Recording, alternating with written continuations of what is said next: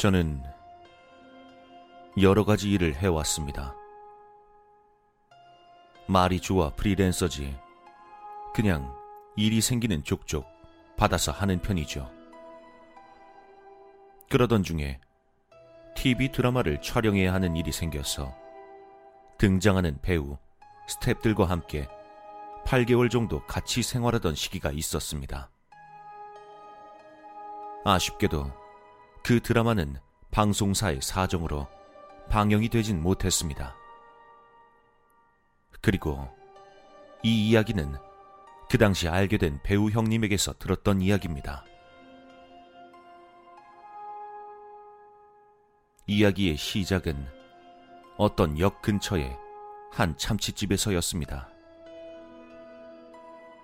그 형님과 저, 그리고 다른 형님 한 분까지 셋이서 참치를 시켜놓고 술잔을 거하게 나누던 중이었습니다.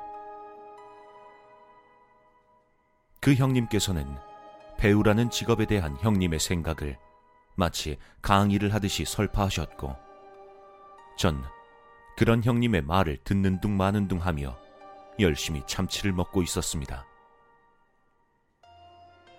참치를 거의 다 먹어갈 때쯤 그 형님의 강의는 배우들의 식스센스에 대한 이야기까지 흘러갔습니다. 저는 맞장구를 치며 질문을 던졌습니다. 아, 맞다, 맞다. 형님, 배우들이 무당팔자인 사람이 많아서 신기도 많고 귀신도 보고 그런다면서요? 취기가 오른 형님은 제 말을 듣는 순간 진지한 얼굴로 바뀌며 이야기를 꺼냈습니다. 내가 진짜 무서운 얘기 하나 해줄까? 저는 형님의 그 말을 듣고 그저 동생을 겁주려는 술자리에서의 가벼운 장난 정도로 생각했습니다. 하지만 이야기는 내 상상과는 달랐습니다. 15년 전, 당시의 형님은 모 대학 연극영화학과에 재학 중이었습니다. 그러던 어느 날, 강원도에 위치한 홍천강으로 단체 MT를 떠나게 됩니다. 한참을 버스를 타고 이동하여 숙소에 도착한 형님 일행은 짐을 풀어놓고는 곧바로 강가로 놀러 나갔습니다. 긴 이동에 지쳤던 형님 일행은 선후배할 것 없이 모두 강으로 뛰어들었고 형님도 기분 좋게 물에 다이빙을 했습니다. 한창 일행들이 물에 뛰어드는 중에 당장 멈추라는 누군가의 호통 소리가 들려왔습니다. 일행들은 화들짝 놀라 모든 행동을 멈추고 소리가 난 곳을 일제히 바라보았습니다. 그곳엔 새마을 마크가 새겨진 모자를 쓴 할아버지 한 분이 서 계셨습니다. 그분의 이야기를 들어보니 그 홍천강은 수심이 전체적으로 얕기는 한데 드문드문 그 깊이가 난잡하고 유속이 빠른 구간이 있어서 자칫 잘못하면 얕은 곳에서도 물살에 휩쓸리기도 하고 발을 잘못 딛기라도 하면 바로 깊은 물로 빠지기도 한다는 것이었습니다. 그렇게 혼이 난 형님 일행은 소극적이 되어서 노는 둥 마는 둥 하고 그냥 얕은 물에서 다슬기나 열심히 주워왔답니다. 숙소에 들어선 일행은 다슬기로 만든 안주로 술판을 벌였습니다. 그러다 자정이 훌쩍 지나 하나둘 자러 가고 형님도 어느샌가 잠에 빠져들었습니다. 한창 잘 자고 있었는데 누군가 갑자기 형님의 뺨을 세게 때리는 것이었습니다. 갑작스런 아픔에 눈이 번쩍 뜨인 형님은 주변을 둘러보았습니다. 모두가 잠이 들어 불이 꺼져 있었지만 그 당시 군기 반장이었던 선배 한 분이 무서운 얼굴로 형님을 내려다보고 있었습니다. 미쳤냐? 네? 네? 너 술 좀 처먹고 나니까 눈에 뵈는 게 없나 보네. 그 선배는 다짜고짜 형님의 멱살을 잡고 숙소 밖으로 끌고 갔습니다. 형님은 아직도 술 기운이 가득인지라 지독히도 어지러워 주변 분간이 잘 되지 않았습니다. 믿을 수 없는 힘에 그저 잡아 끄는 대로 끌려간 형님은 얼마 안 가서 딱딱한 돌덩이들이 잔뜩 깔려 있는 바닥에 내동댕이 쳐졌습니다. 주변을 둘러보니 바로 눈앞에 홍천강이 있었습니다. 건방진 새끼야. 세수하고 정신부터 차려. 선배는 다짜고짜 세수를 하라고 명령하였고 형님은 일단 정신을 차리기 위해 세수를 시작했습니다. 몇 번 손을 모아 물을 떠 얼굴을 씻는데 벼란간 뒤에서 선배가 형님의 목덜미를 쥐고는 얼굴을 강물 속으로 쳐박았습니다. 깜짝 놀란 형님이 힘껏 몸부림을 치며 저항했지만 그 힘이 너무 억센 탓에 고개를 들 수가 없었답니다.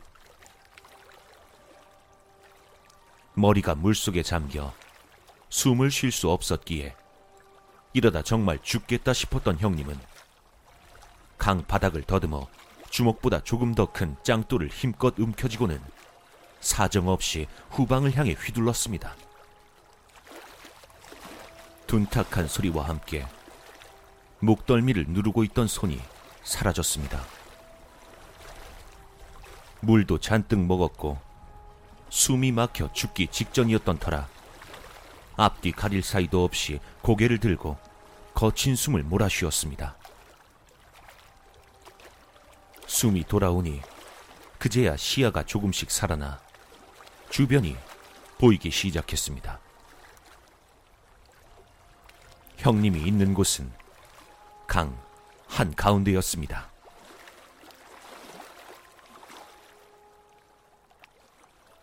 고개부터 강바닥에 처박히긴 했지만 이렇게 멀리 끌려왔을 리는 없었습니다. 그리고 자신을 죽일 뻔했던 그 선배는 마치 처음부터 없었던 것처럼 보이지 않았습니다. 주변은 온통 시커멓고 사방은 온통 물 흐르는 소리뿐이었습니다. 형님은 그때 엄청나게 몸이 떨려서 몸을 가눌 수 없었다고 합니다. 물론 밤이라 물이 차가웠지만 그 이유만은 아니었습니다. 심장을 꽉 움켜쥐는 것 같은 그 공포감에 어떻게든 무트로 올라가 숙소로 도망치고 싶었지만 문득 낮에 들었던 이야기들이 떠올랐습니다. 수심이 제멋대로라 발이 닿다가도 한 걸음만 잘못 디디면 바닥도 안 보이는 깊은 물 속으로 끌려 들어가듯 가라앉는다. 그 말에 선배는 천천히 팔을 더듬거리며 주변을 살폈다고 합니다. 사방이 전부 발이 닿지 않는 깊은 곳이었습니다. 모르긴 몰라도 물 한가운데에 홀로 솟아있는 바위 위였던 것 같습니다. 바로 한 걸음 앞에 물속도 보이지 않는 상황에서 섣불리 발을 내디딜 수는 없었습니다. 상황을 깨닫게 되니 거센 물결이 그제야 몸에 느껴졌습니다. 유속이 빨라서 조금만 중심을 잃어도 물길에 휩싸이기 십상이었습니다. 어찌할 바를 몰라 바위 위에서 겨우겨우 중심만 잡고 서 있던 형님의 등 뒤로 첨벙하는 이질적인 소리가 들렸습니다.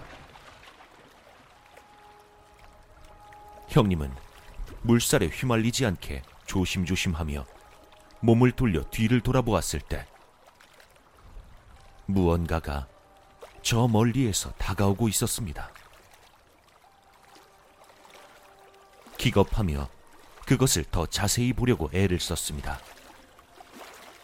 하지만 나무 숲의 그림자 아래에서 다가오고 있는 터라 온통 컴컴해서 잘 보이지 않았습니다. 분명한 것은 같은 대학 사람은 아니었다는 겁니다. 이 밤중에 물 속으로 서슴없이 걸어 들어오는 것이 도저히 평범하게 보이진 않았고 왠지 사람이 아니라는 생각에 겁을 집어먹었습니다. 어떻게든 그 무언가에게서 도망칠 수 없을까 싶어서 반대편을 향해 발을 이리저리 휘저어 봤지만 도통 밟히는 땅이 없었습니다. 그때 뒤쪽에서 어수선한 말소리가 들려왔습니다. 누가 들어도 사람들이 시끄럽게 떠드는 소리였던 터라 황급히 그곳을 바라보았습니다. 나무숲 사이로 손전등의 불빛이 나타나기 시작하면서 낯익은 목소리들이 들려왔습니다. 형님은 너무나 반가운 나머지 살려달라고 소리쳤습니다. 그러자 곧바로 그 불빛들은 형님을 향해 일제히 가까워져 왔습니다. 형님은 그 빛이 구세주인 양 너무나도 반가웠습니다. 같은 대학 사람들의 모습이 눈앞에 나타나자 형님은 마음이 놓였는지 눈물이 떨어졌습니다. 반가운 얼굴들이 시커먼 강물 가운데 서 있는 형님을 걱정하며 온통 안절부절 못하고 있었습니다. 빨리 사람들에게 가고 싶은데 자신의 앞은 한 걸음 디딜 곳도 없는 터라 마음과는 다르게 옴짝달싹하지 못하는 상황. 그때 등 뒤로 조금 전에 들었던 그 이질적인 첨벙 소리가 또다시 들려왔습니다. 형님은 자신을 향해 다가오던 그 누군가를 다시 기억해내고 또 뒤를 돌아보았습니다. 파란 빛에 작업복을 입은 남자가 형님에게로 다가오고 있었습니다.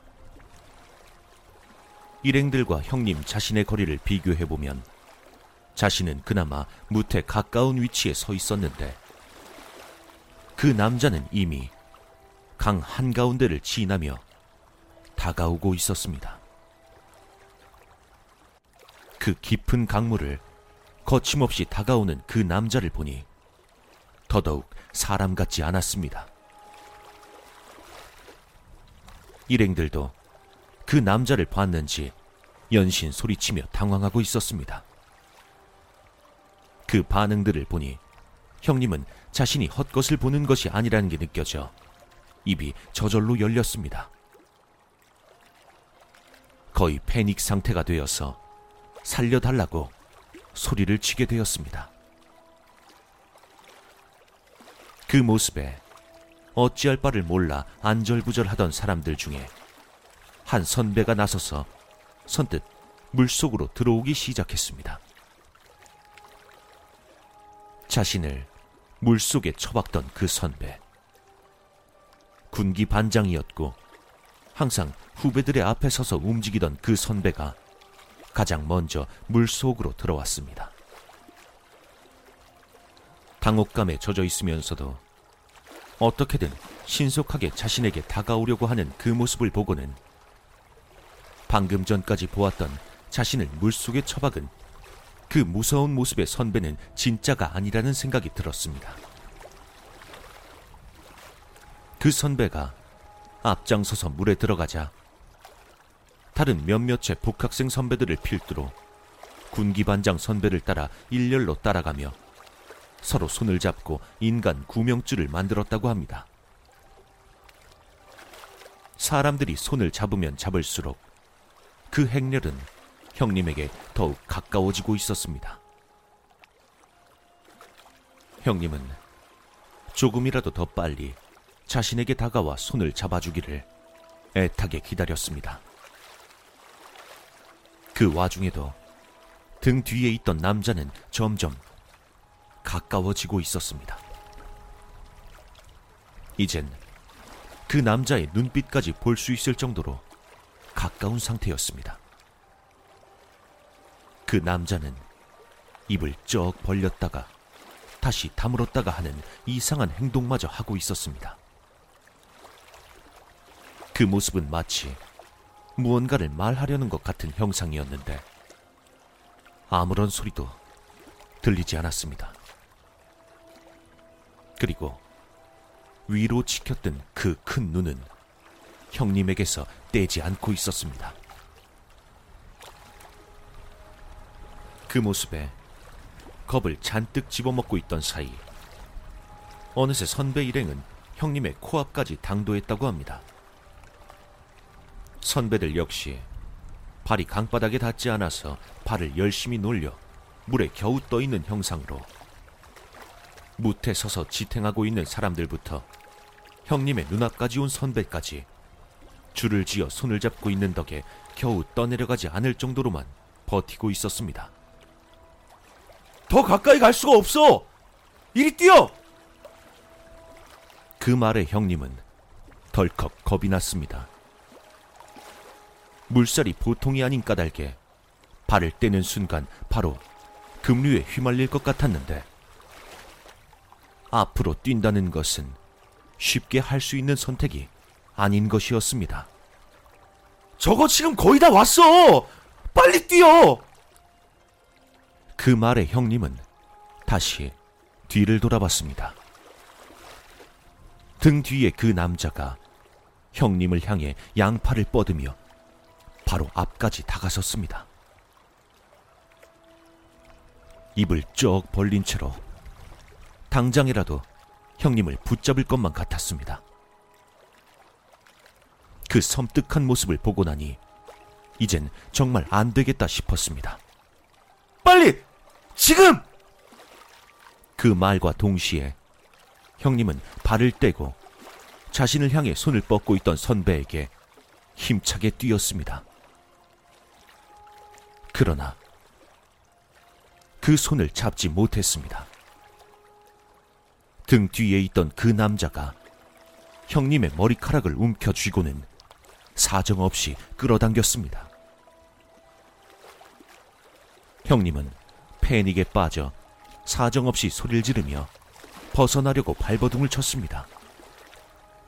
그러나 그 팔의 힘이 보통이 아닌지라 벗어나지 못했고 형님의 저항이 심해질 때마다 형님을 물속으로 집어넣어서 정신을 못 차리게 했습니다. 살기 위해서 팔을 마구 휘젓는데 강 바닥에 짱돌 하나가 덜컥 잡혔습니다.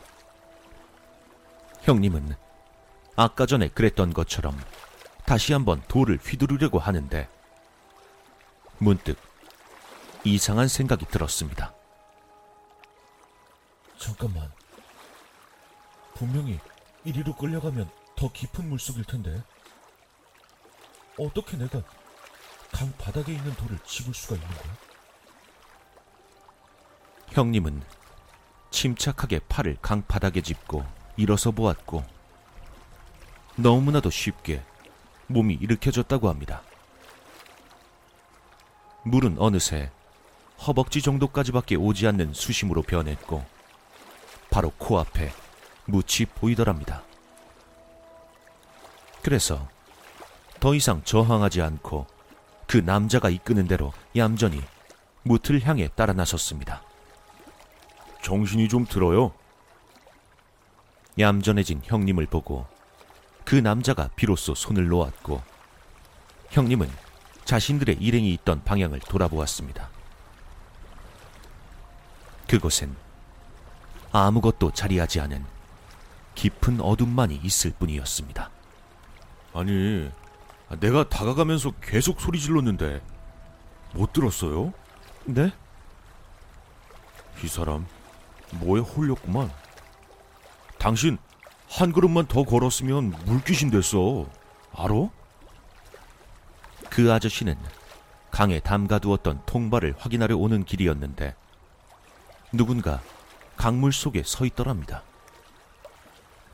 그래서 위험하다고 나오라고 소리를 지르는데 도통 돌아보질 않더랍니다.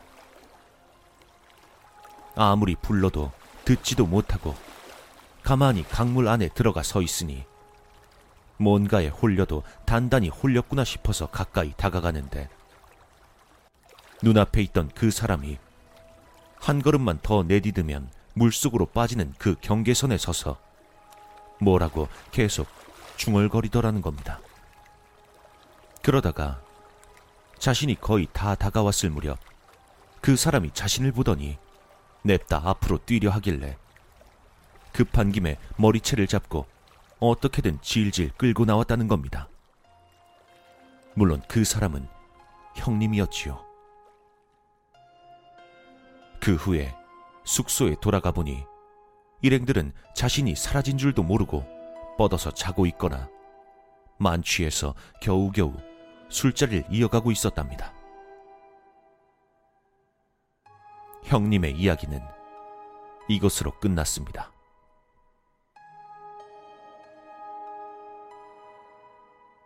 이야기가 끝나고 나니 시간이 꽤 흘러서 손님들이 다 빠져나가고 참치집은 한산한 상태였습니다. 먹고 마시는 것도 잊고 이야기를 듣던 터라 바로 술 생각이 나서 술잔을 부딪혔습니다. 한 잔의 소주를 더 들이켜고 나서 형님이 말을 이었습니다. 그때 말이야. 내가 조금 더 일찍 뛰어서 그 선배 손을 잡았다면 나 어떻게 됐을까?